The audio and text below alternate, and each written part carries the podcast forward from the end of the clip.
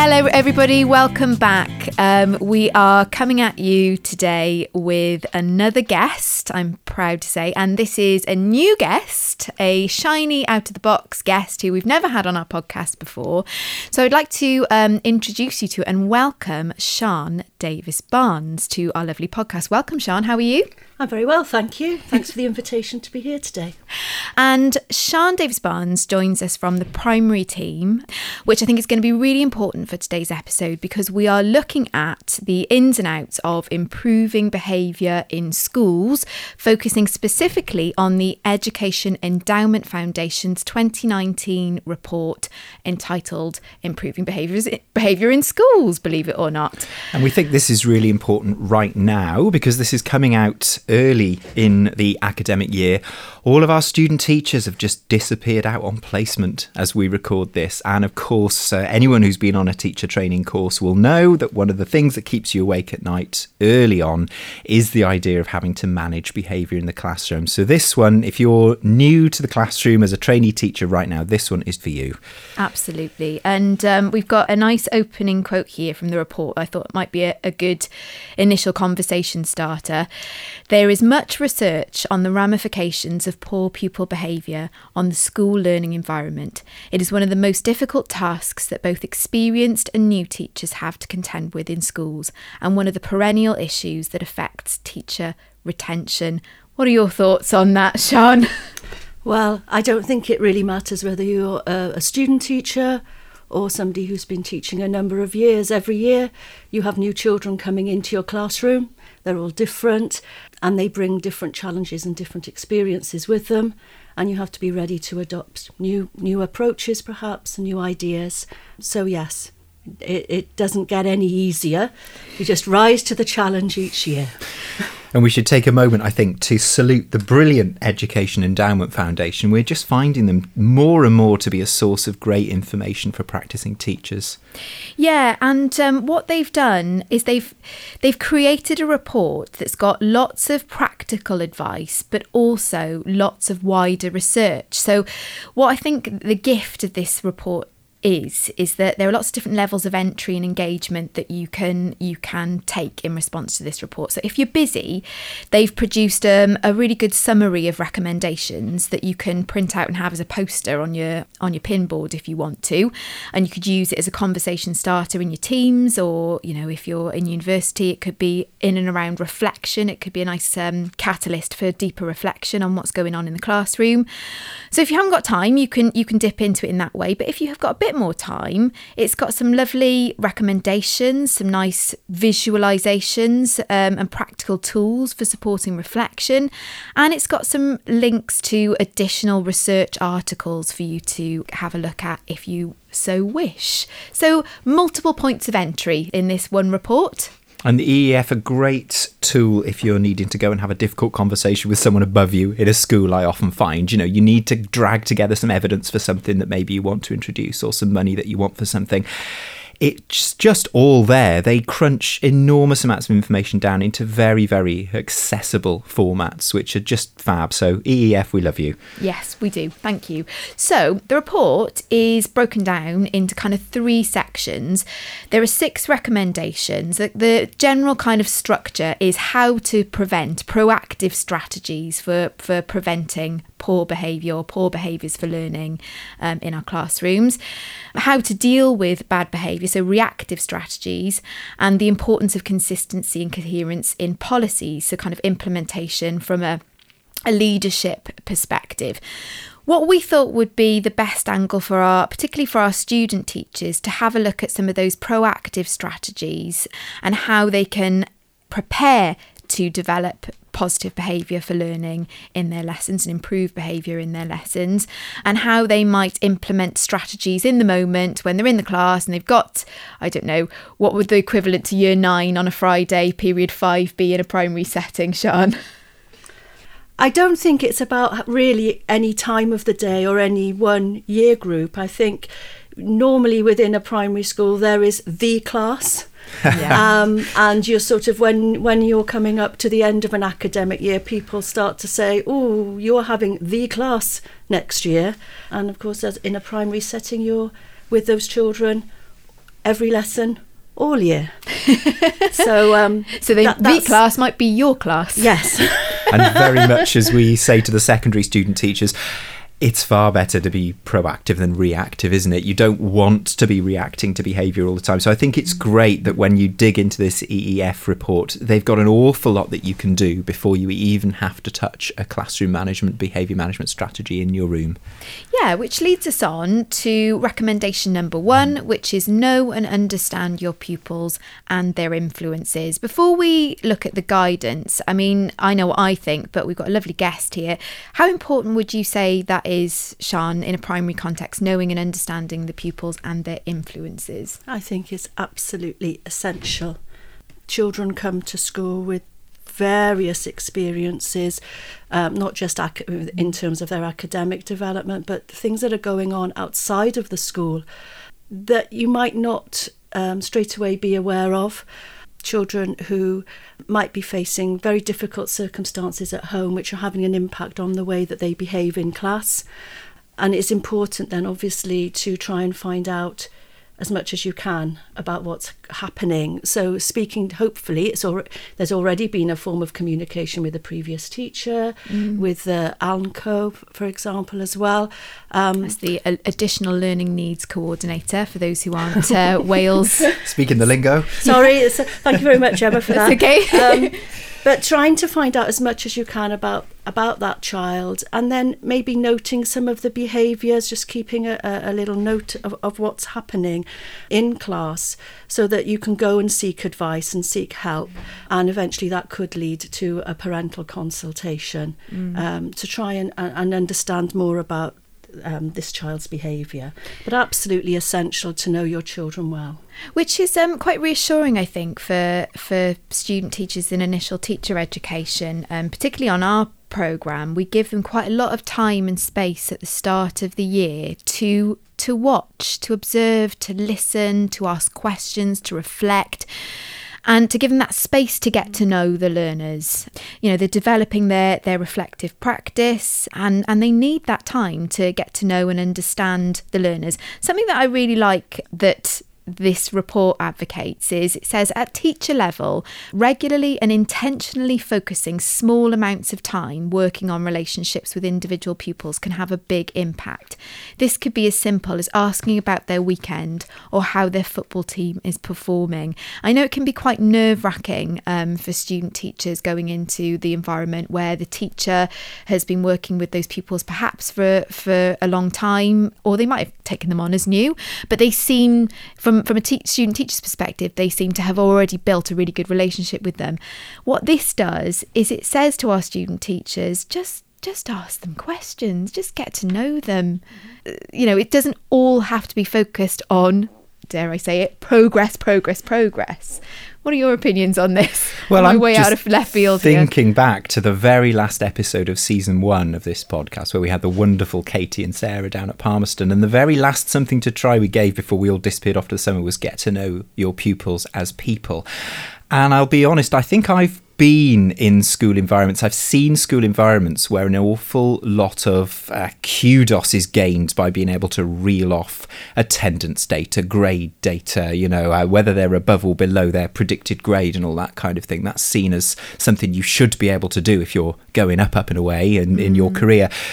But actually knowing what football team they support or what they do at the weekend or whether their sister or their mum is not very well or they've got a very long journey to school or that sort of thing. It, there are some school environments, I think, where that got a bit downgraded in importance. And I think that's, that's a little bit sad to mm. see, really.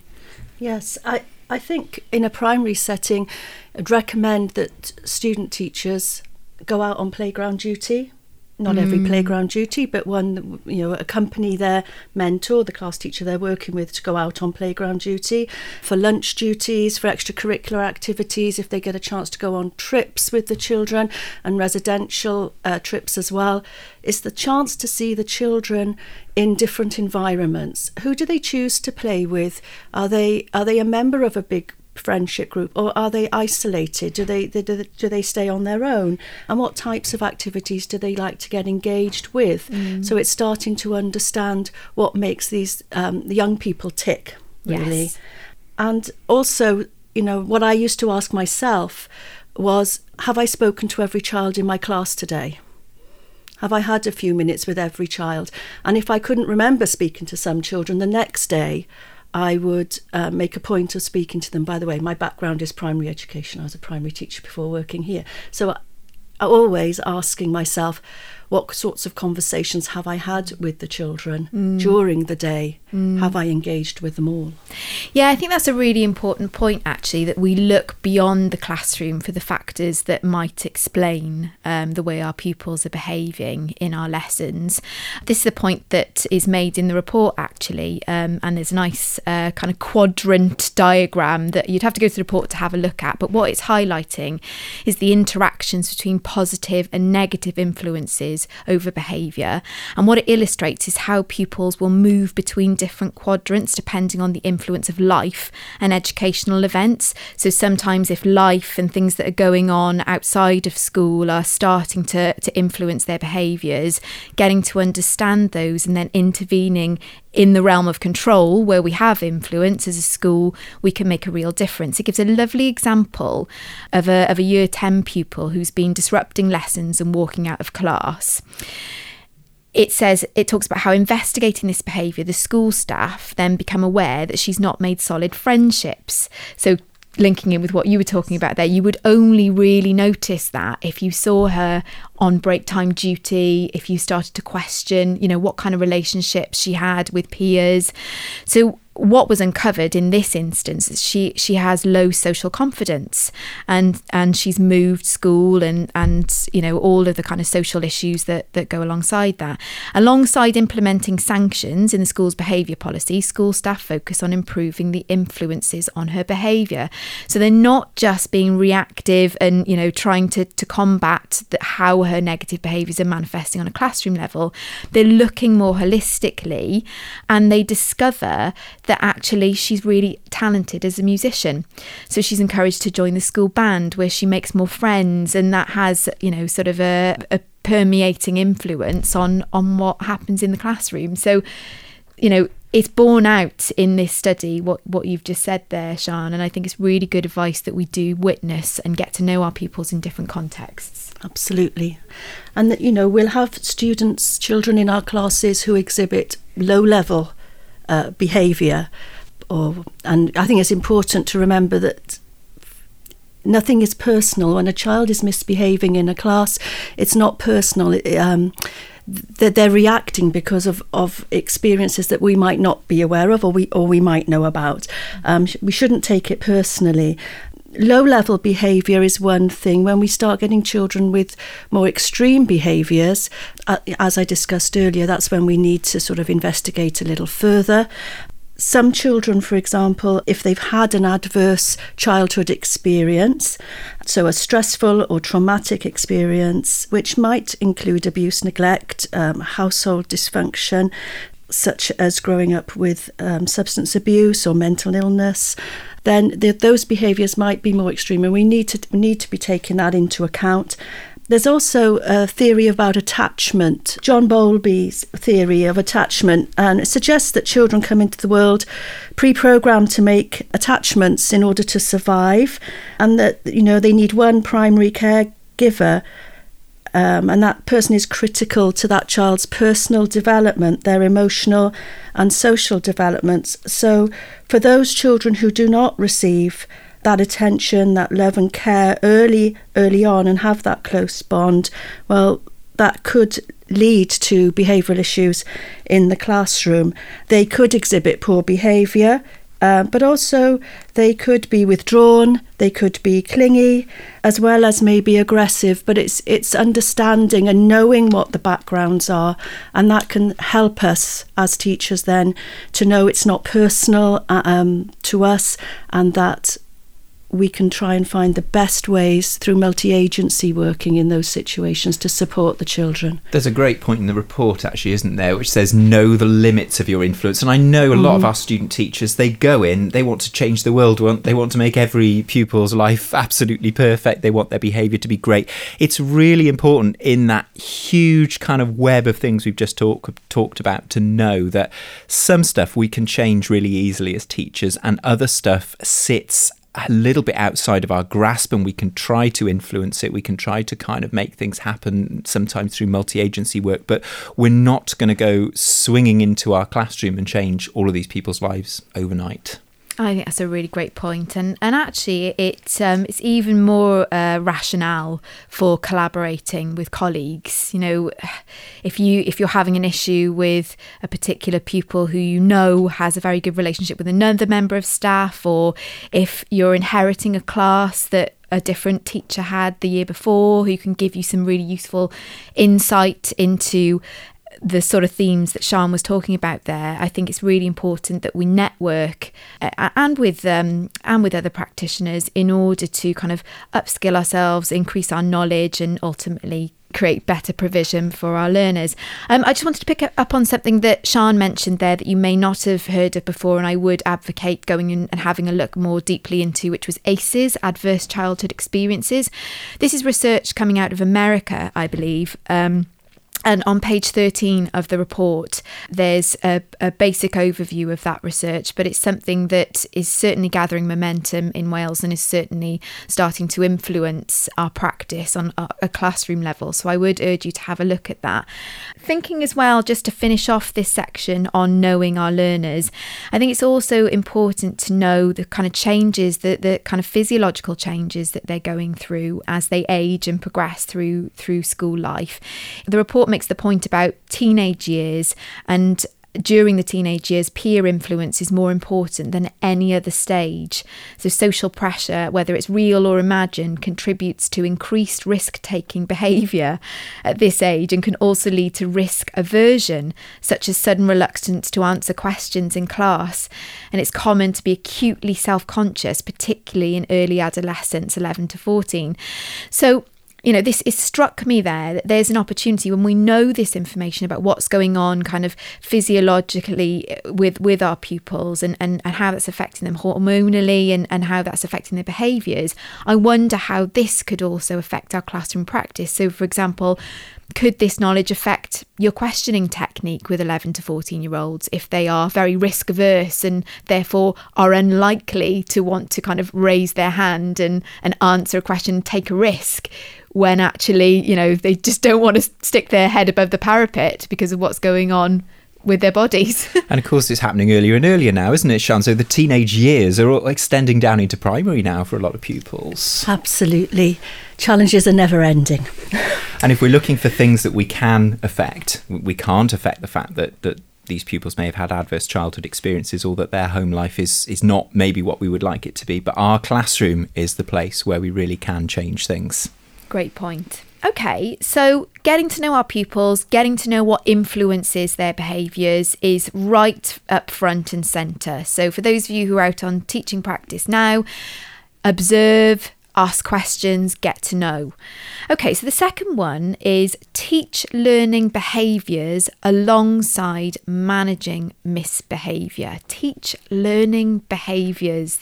This really resonated with me. I, I don't know what my lovely colleagues think, but I, I wonder how much in my early career as a teacher I thought when I was planning my lessons, how is that going to look? What sort of behaviours am I expecting my pupils to demonstrate when they're engaging in that activity? When I'm doing some direct teaching, when I'm coordinating group work, whatever, whatever, whatever the pedagogy, what behaviours, and am I explicitly teaching them and should I be? We concentrate so much on the product, don't we? When we ask our student teachers to think of their success criteria, so they want to get something done in the lesson, what should it look like if the pupils are successful? It's really easy to concentrate on the final product and not think so much about the process. And we can also get a bit bound up with the kind of subject discipline nuts and bolts. And we, we would happily spend ages teaching them knowledge about the subject, but we somehow seem to expect them to come pre programmed with the ability to work well in groups or to behave in the right way or to persevere and be resilient and all of those things. And yeah, the more and more I think about it, the more and more I think that that needs to be thought about just as much as the kind of subject knowledge stuff that we're putting into the lesson.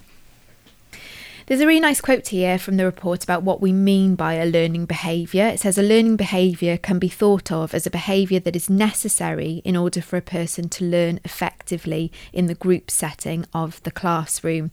And if we think about everything that um, Sean just mentioned in relation to kind of the child's background, their upbringing, you know, what kind of environment they are inhabiting at home, it becomes even more important that in school we model the learning behaviours that pupils are going to need later on in their working lives in that kind of professional sphere. What do you think about that, Sean?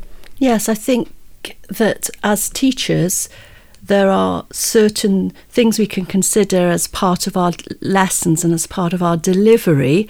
However, starting with ourselves, I think we need to model an enthusiasm for learning um, that we are lifelong learners ourselves, that we don't know everything, um, and that we do have to sometimes go away and read or look things look things up to know.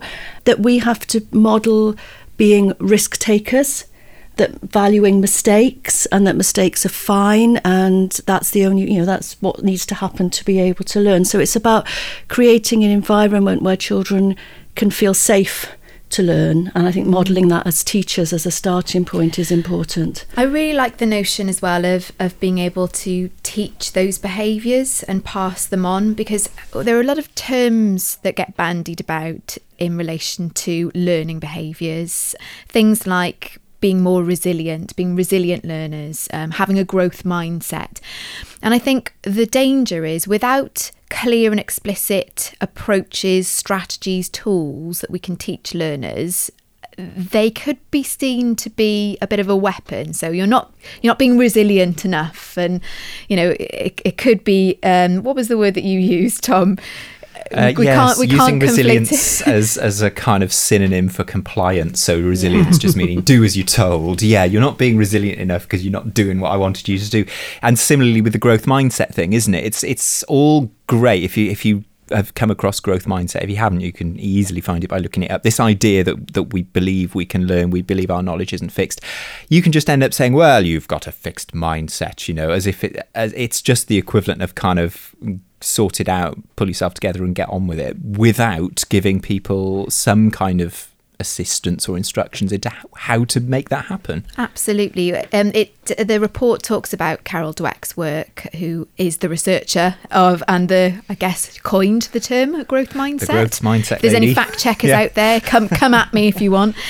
But uh, um, what it does highlight is that even Dweck herself has warned that mindset approaches are difficult to implement. She says it's really hard to pass a growth mindset on to others and create a growth mindset culture culture, it's not about educators giving a mindset lecture or putting up a poster. It's about embodying it in all their practices.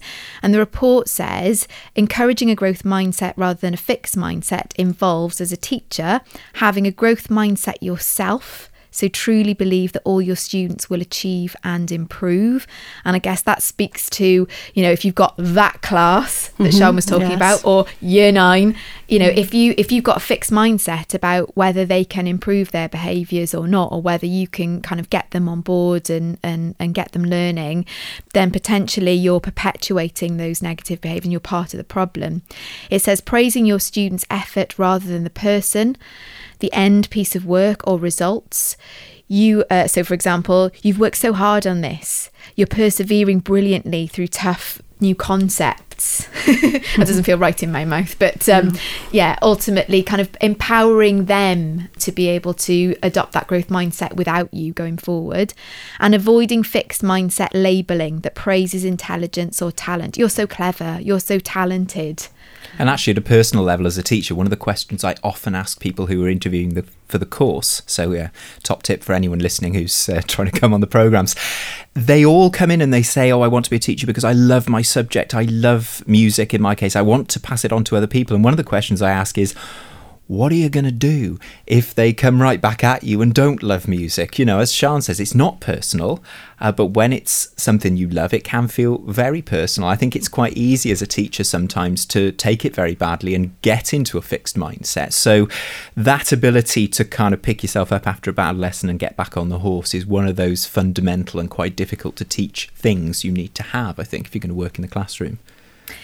Um, something else that resonated with me in this part of the recommendations to teaching learning behaviours alongside managing behaviour was the, the notion that children can then be empowered to make the right choices or the wrong choices, but it's about kind of their sense of, of agency. And I saw this in the classroom last week. I took my group of PGCE secondary drama students out into the classroom, and the teacher, in dialogue with them afterwards, mentioned that, you know, a whole school approach that they're adopting there is about empowering the learners to make choices. So she talked about a conversation t- she'd had with a learner in the lesson where she'd said to this child, You could do this and it will have this consequence, or you could do this and it will have this consequence it's up to you to choose. So I, I, like that notion that, you know, we're teaching them about learning behaviours there. They're teaching them to recognise that they've got choice, that they've got the option to make the right choice, and that their choices have consequences. And what the report says is that pupils who are aware of their own behaviour, which I guess you could say that in that instance, the teacher is making that child aware of their own behaviour and, and the different directions they could go in. The report says they can then self regulate and they can deploy coping skills and they'll be less likely to misbehave in school as a result. And once, once such strategies have been developed and strengthened, they turn into essential life skills and help students become motivated and determined to succeed. And, and that kind of links with this idea of intrinsic motivation. They're doing it because they want to do it, they're, they're behaving in that way because they want to do it rather than they're being told to by the system. Absolutely one of the things that I've been looking at in that report was around enabling pupils to access the curriculum and engage with lesson content and participate in their learning. So, picking up on what you said, Emma, and about how we foster um, lifelong learning and learning behaviours in the children. There's there's this whole debate, isn't there, about traditional and progressive mm-hmm. teaching and whether we should have direct teacher led sessions or whether it should be child led. I, I think that in order for the children to become independent, you have to scaffold that. You have to help them to know how to be independent. So, if you, for example, if you've got a group activity, maybe um, something in English or history where they have to work together in a group, it's not perhaps the best way just to say, right, go off in a group and, and work on this. Maybe mm. better to um, give them roles within the group yeah.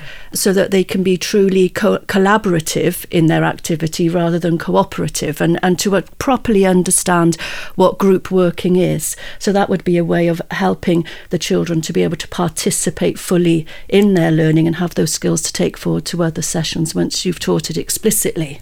I think that's a really great example, Sean, and and and, and a, a, a very important one. I think for our particular subject um, disciplines because we deal in group work on a regular basis.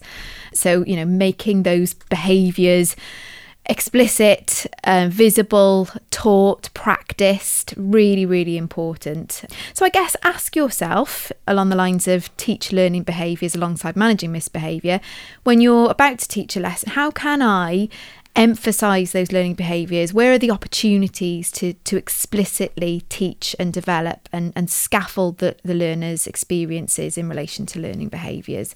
It's interesting now to take a moment and consider especially for our new student teachers our, our early career teachers We've done an episode here on behaviour management or how to deal with behaviour in the classroom, and perhaps when people started they were expecting a massive hat full of sanctions and tips and tricks and strategies and things like that. We've been going for half an hour, and all we've done so far is give you a hatful of other things that you can put together before you even have to do any of the stuff we're about to talk about. So I think it's really worth, if you're new to teaching, to just pause and consider how much work you can do before you hand out a single merit or a single telling off or whatever it might be, and, and to realise that the groundwork of so much of what we do as teachers is not that stuff. Totally agree. And I, I guess for those of you who are desperate for just give me the strategies. They're coming now. They're coming. Okay, so number three on the report is use classroom management strategies to support good classroom behaviour. And I got a quote from the report here which says effective classroom management can reduce challenging behaviour, pupil disengagement, bullying, and aggression, leading to improved classroom climate, attendance, and attainment. Some of my student teachers early on can get a bit confused about the differences between behaviour management and classroom management. And I guess my interpretation, and again, come at me if, if you think you, you think I'm wrong, is I would say that classroom management and the thinking behind classroom management kind of comes at the planning stage where you're thinking, right, how is that learning to look and play out in the classroom? How am I going to manage the environment? How am I going to manage the learners in that environment? How am I going to manage the transitions between tasks?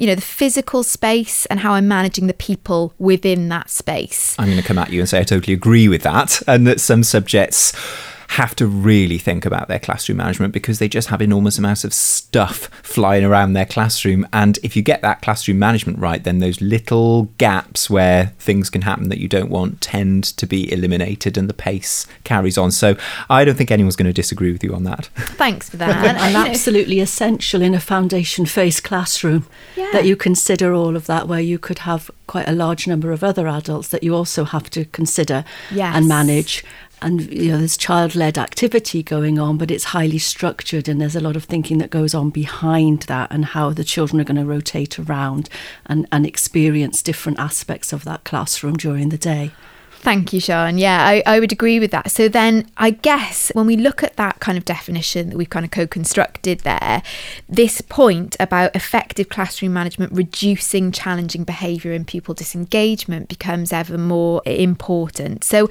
what I often encourage my student teachers to do when they're planning is to visualise what transitions are going to look like, what activities are going to look like. In drama, we work in a very open and structureless environment environment. But even if you have got tables, chairs, desks, you know, how are they going to be set up? Impose structure on that potentially structureless space? How do I want my pupils to enter that space? What kind of instructions am I going to need to give them so that they enter the space in a calm, focused way that's going to be conducive to really quick learning and engagement? Okay, let's talk about the actual behaviour management stuff now because we've been going for quite a while and everybody's desperate to hear some of it. And one of the great bits of advice in the report is a bit of a health warning, which is what I, exactly the health warning I gave to some of my brand new student teachers the other day, which is that if you are early in your teaching career or if you're new to a school or if you're new to a class, you are going to find behavior management much more challenging than somebody who's been knocking around there for an enormous length of time. So don't go in there thinking that you're going to be managing behavior like a pro from day one and don't be afraid to ask for some help. Absolutely. I, I think something else that's really important to note is that we've often in schools, in most schools, we have got a behaviour management policy which has a very clear progression of sanctions and also a very clear approach to rewards. Um, if you're lucky enough to be in a school where that exists, I think it's really important to have those early conversations with a mentor about how that translates in your particular classroom subject i don't know whether this is as resonant with with yes, primary ab- absolutely resonant i think in those early days and weeks when student teachers are out on their clinical practice placements they need to have a look at the behaviour policy. They need to see what is around in the environment in the classrooms that they are in and have the conversations with the mentor as well. So I think for consistency for the learners, you, uh, as a student teacher, you'd go out, you'd see the strategies and the ways of working that your mentor has, your class teacher has, and you would copy those to begin with so that there's a consistency and a continuity for the children. And then as you become more confident and competent, you could have conversations with your mentor around trying different approaches with children. Maybe because of the certain behaviours that they're exhibiting, you want to try something else. Yeah, yeah, and I, I, I think that's a really great point um, because you want to develop the strategies that kind of sit well with your teacher persona. So eventually, as you start to progress, you're going to develop your own kind of repertoire or your own delivery of those um, behaviour management strategies. What is really, I think, a wider point as well, and I'm maybe going to be a bit controversial here to, to teachers out there supporting student teachers, is to be really clear and explicit about when you use the, the progression of sanctions and make it okay for your student teachers to use them. I think there can sometimes be a little bit of an unsaid. Mm culture or unspoken culture in schools that um, yeah we've got a progression of sanctions but we don't really use them and if you're seen to be don't go below number them, three yeah. don't go beyond number three or yeah, Yeah. I, I got a right telling off on placement from my mentor for going too far up the sanctions once yeah. scarred for life I was Yeah, and we, uh, you know, I, I, that that we talk about the progression of sanctions and the behaviour management policy, policy as being a, a real good scaffold for supporting pupils' behaviour, but it's also a really good scaffold for teacher trainees to to revert to, and they need to be able to see that in practice being replicated, so they feel like it's okay to use it themselves. Absolutely. And I think as a student teacher, if you've said you're going to do something, you then have to do it. Yeah. Because if you back away from it, you've lost, you know, there's a danger you'll lose credibility with this with the children. Yeah. So whatever you say, you do have to have to go through with. So you know, you do need to consider carefully when you choose to move to the next level of a sanction. But if you're in line with the policy, I think that that, that shouldn't be too much of an issue. It's about expectations. It's about mentors and student teachers having a conversation around expectations, mm-hmm. but also as a student teacher having a conversation with the children that you're working with around expectations. So if they're in a primary setting, if there's a list of class rules on the wall, you know, referring to those and using them to to help manage the behaviour and drawing the children's attention back to those, perhaps, or even better, you know, when you're in eh, in your cla- own classrooms in the future, co-constructing those class rules so that the children's voice comes through and they feel ownership of the way that the classroom is going to operate and run. So, similar themes really to the previous recommendation about kind of explicitly teaching those behaviours.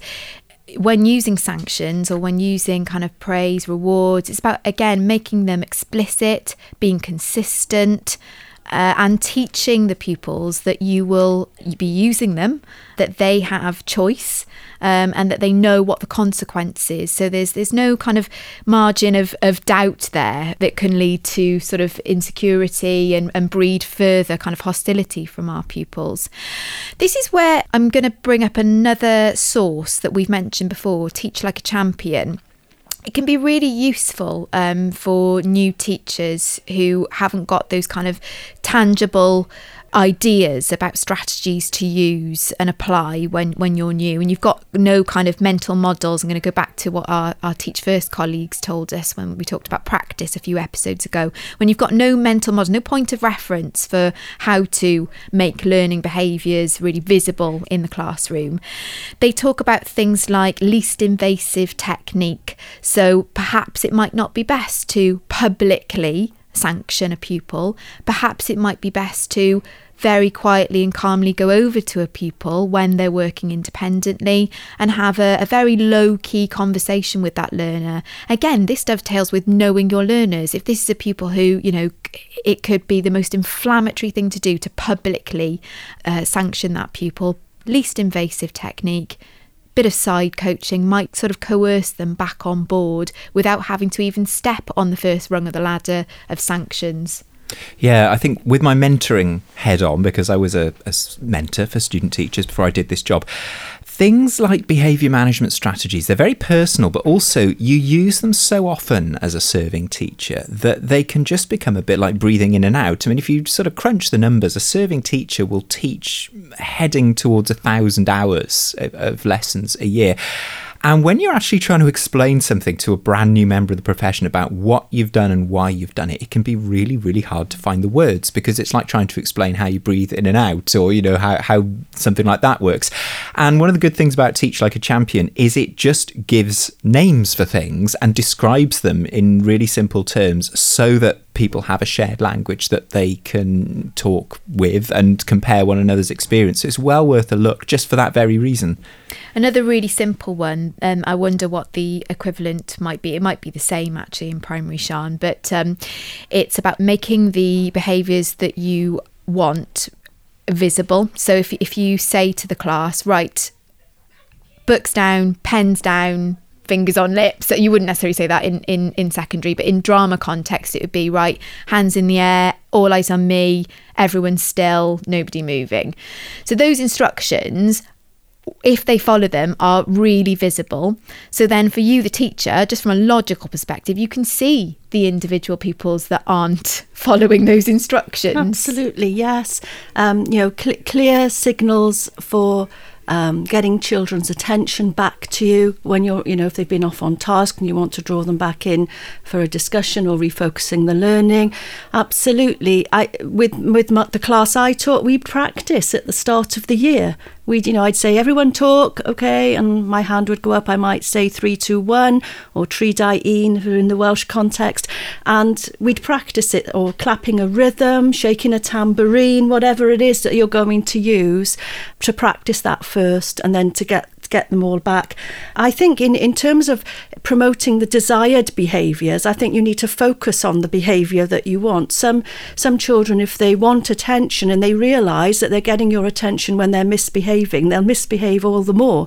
So perhaps sometimes what you need to do is catch them being good is the phrase that's often used in primary. Yeah. And you focus and you, you praise the children who are being good, who are, you know, oh, red group's ready, thank you, red group, yes. you know, and suddenly all the children are up and sitting up smartly in their chairs with their arms folded or whatever because they want that recognition. Great. And point. sometimes tactical ignoring. Mm. So if you've got a class of children on the carpet, you're coming to the end of your introduction and you know really in 20 seconds it's all going to be be over and there you can dismiss them to tasks. You're not going to start discussing behavior with the child at that point. You're going to just let it you know as long as they're not hurting anyone or themselves you're going to let it go you're going to get through your material um, make sure the children know what they're doing and you're going to go through the right process to get them back to their tasks. So yes i think focusing on the desired behavior mm. and remembering that in any class where you've got some challenging characters there will be good children mm. of children who always behave, then their behaviour is good. Mm-hmm. Um, and to hang on to that and not let the children with the poorer behaviour take over some really great things to try there. I, I, think the the final thing that I would say on that note is to also be very aware of your use of voice, your use of body language, and your positioning in the room. Remember that the words that you say, how you deliver them, can have a, a huge impact on how you manage that class. So you know, consider where am I standing when I'm delivering this? Where am I going to position myself in the room at the start of the lesson, and and where is it going to going to be the best or what will be the best use of voice tone of voice when i'm speaking to this particular learner or giving this um, in, instruction? So to kind of know your own kind of vocal and physical skills yes. at the same time. There is one thing i think is you know is important as well when you're working with children and perhaps this is easier i don't know i'm not a secondary specialist maybe it's easier in primary but to to try where you can to work with the interests of the children. So if you know that you've got a character in your class who's giving you, um, you know, challenging you in, in your class in terms of their behaviour, you know, knowing what they're interested in, perhaps you can work that into some lessons. And I know there are instances where that has been very, very successful. So a boy was interested in trains. So for a few days, they did a lot of work around trains and across the curriculum. And he was really into it. And it, and it, it you know it worked so um, I think drawing on children in children's interests and enabling them to participate in the curriculum and and in in um, in developing the the areas that you're going to look at in the classroom I think that that can be quite a useful tool for engagement uh, from children Lovely. Okay, the final recommendation is use simple approaches as part of your regular routine. And what the report does is it um, it outlines two such strategies that I guess we could characterize as having very low demands on planning and um, very low cost to those head teachers out there and very high return on impact on behaviours for learning. The first one is threshold. I'm calling it threshold because that's what Teach Like a Champion call it. It's not been referred to as this in, in the report, but if we're going to use terms that are transferable, then maybe we'll go with that one. So basically, what this is is recent research conducted with 11 to 14 year olds suggests that greeting students positively at the classroom door is not only very low cost, but has a high yield in terms of improving pupil behaviour in the classroom. By intentionally promoting and practicing successful transitions into the classroom, teachers are empowered to help their students be ready to learn. What a seemingly sort of innocuous thing that we do. Uh, you talking about kind of it being like breathing. If I didn't greet my students at the door, I think I, I, I wouldn't be wouldn't be breathing as a teacher. But but what a powerful impact. Is it the same in primary? Yes, I think it goes back to knowing your pupils and developing positive relationships with the children, um, which will help you then, obviously, in your delivery of the material. Um, they feel valued they feel that they're recognised, that they they have a presence in in your classroom. You know them, and if you can know their names as well, more challenging in secondary. I know with the numbers of children who pass through your classrooms, but knowing names is just so so important. It's the one thing you can't take away from a child, mm, um, mm. and so for, it's, it's a very precious thing. Yeah, some really important points there that speak to our kind of innate human emotions, reactions. If you've got a smiling face, somebody who knows you, greeting you, can consistently at the door, then you're perhaps going to be more inclined to want to walk into that room and try your best for that person. Okay, the other strategy that they mention in the report speaks to what Sian was talking about earlier on about kind of catch them being good. It's the five to one strategy. So, in another promising study, teachers in disruptive classes of pupils aged between 9 and 14 years old were trained over two 45 minute sessions to increase their use of behaviour specific praise. Teachers were given reminders at intervals to praise students alongside training focused on the magic 5 to 1 ratio of positive to negative interactions. The 5 to 1 ratio theory is that for every criticism or complaint the teacher issues, they should aim to give five specific compliments, approval statements, and positive comments or non-verbal gestures. And this yielded some really important benefits in increasing um, positive interactions between pupils. And actually, Sian, you had a point to make on this about where inevitably sometimes relationships, regardless of the, the amount of positive praise we give in the moment, relationships can break down. And a lot of schools take a restorative approach to behaviour management. And I wonder if you'd like to share some of the some of the thoughts that you had on that. Yes, I'm aware through my work in going out to support student teachers and mentors in school that a restorative justice approach is is out there being used in some primary schools. And it encourages pupils to be uh, self-reflective of their own behaviours. So there's a very useful pamphlet available online. I believe it's been published by Cambridge University and it talks about what restorative justice approaches are and compares them with authoritarian approaches. So, for example, an authoritarian approach would focus on rule breaking, whereas restorative looks at the harm done to individuals. Authoritarian focuses on blame or guilt, where restorative looks at responsibility and problem solving. Um, authoritarian might give a punishment to deter that behaviour in the future, but in restorative approach, um, it looks at repairing, at, at dialogue, negotiation, apology, and reparation. And in the schools that I've visited where that approach is being used, it's it's it's very successful. Mm. So I think that is, you know, it encourages the children to think about their actions mm. and the impact that they have on others. Mm. Um, mm. So it draws on that human uh, aspect again. That, that you mentioned earlier, Emma. Yeah, absolutely. Because ultimately, we're people. The kids are people who have emotions, who sometimes act up. So do we. You yeah. know, I, yeah, I, I've I've heard even of pupils having kind of restorative sessions with their teachers, you know, so that they're so both the teacher and the learner are, are reflecting um, in, in a view to kind of restore that relationship and, and restore justice um, to whatever the situation that arose in the first place was. So we've taken a real deep dive into um, lots of different approaches that have come out of this report.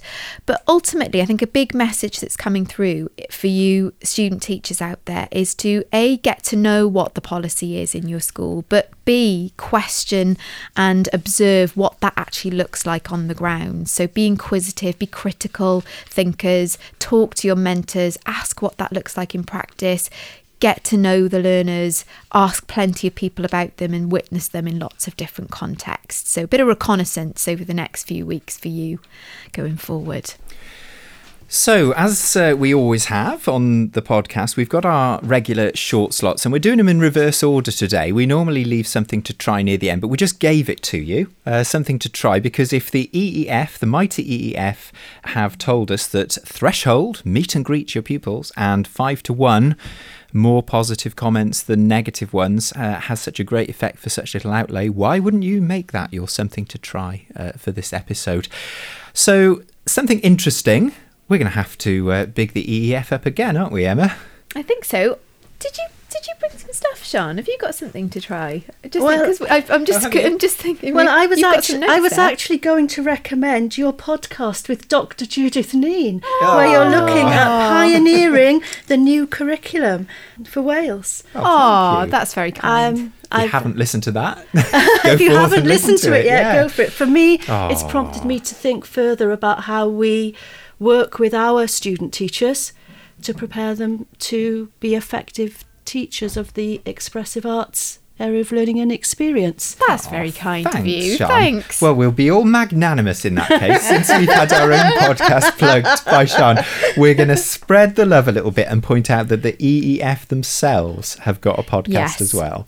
They have. They've got some excellent episodes. I believe it's called Trialed and Tested. I think you said that Yeah, already, Trialed didn't you, and Tom? Tested, yeah. Trialed and Tested. I think they've only got three episodes so far, but they are very, very good. One on metacognition. There's one about um, good practice in teaching science, and a really recent one that I found fascinating was about uh, working memory. Um, so have a listen to those, and um, I'm sure there'll be a behaviour one out there at some stage too. Um, that leads us to something interesting that you've been reading, Sian. Have you have you got something to share that uh, that you've been kind of mulling over? Well, just recently, very interesting report on BBC News actually about the lack of state funding for the arts in school and the decline in the numbers of students taking GCSE arts subjects. And of course, my subject is music, so I was particularly interested in that. And it led me to have a look because I'm more primary focused, but to have a look at the what are the stats in Wales for GCSE uptake, you know, for music, and sadly that's they're declining too. So, yeah, going forward with in our curriculum for Wales, our new curriculum, be interesting to see what the impact of having six areas of learning and experience will be on those GCSE uptake in the future. Yeah. Yeah, some scary figures there. The last thing to ask, I don't know if you have anything for this, Sian, uh, a tip for how to uh, maintain your well-being. Well, there are a number of things I could say, really. um, but I think top of my list is sleep. Um, I think for student teachers, there is the tendency to want to get everything absolutely perfect, and you work into the wee small hours.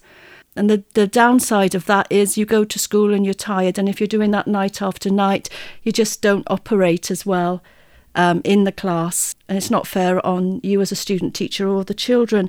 So have a cut-off time when you stop working. Have a cool down routine. You know, I don't know whether you have a bath or you listen to some nice relaxing music or read a book or put some lavender under your pillow, whatever it is, um, to make sure that you get sufficient sleep. Very good tip. Very good tip, and uh, one that I should probably take on board a bit more myself. no more caffeine after seven o'clock. all right. Well, all that remains to say is the obvious thank yous, but can I just say from the bottom of our hearts, Sian, thank you for coming on our, our humble podcast, and we look forward to having you at some point again in the future. Happy teaching, everybody, and good luck with your behaviour management. That was Emma and Tom's PGCE podcast, presented by Emma Thayer and Tom Breeze. The special guest this episode was Sian Davis Barnes. The report we discussed today is Improving Behaviour in Schools by the Education Endowment Foundation, and we also mentioned Teach Like a Champion by Doug Lemov as a useful resource for additional classroom and behaviour management strategies. We're all off to practice our threshold technique before cracking out the chamomile tea and catching some well deserved Z's. Until next time, take care and enjoy teaching.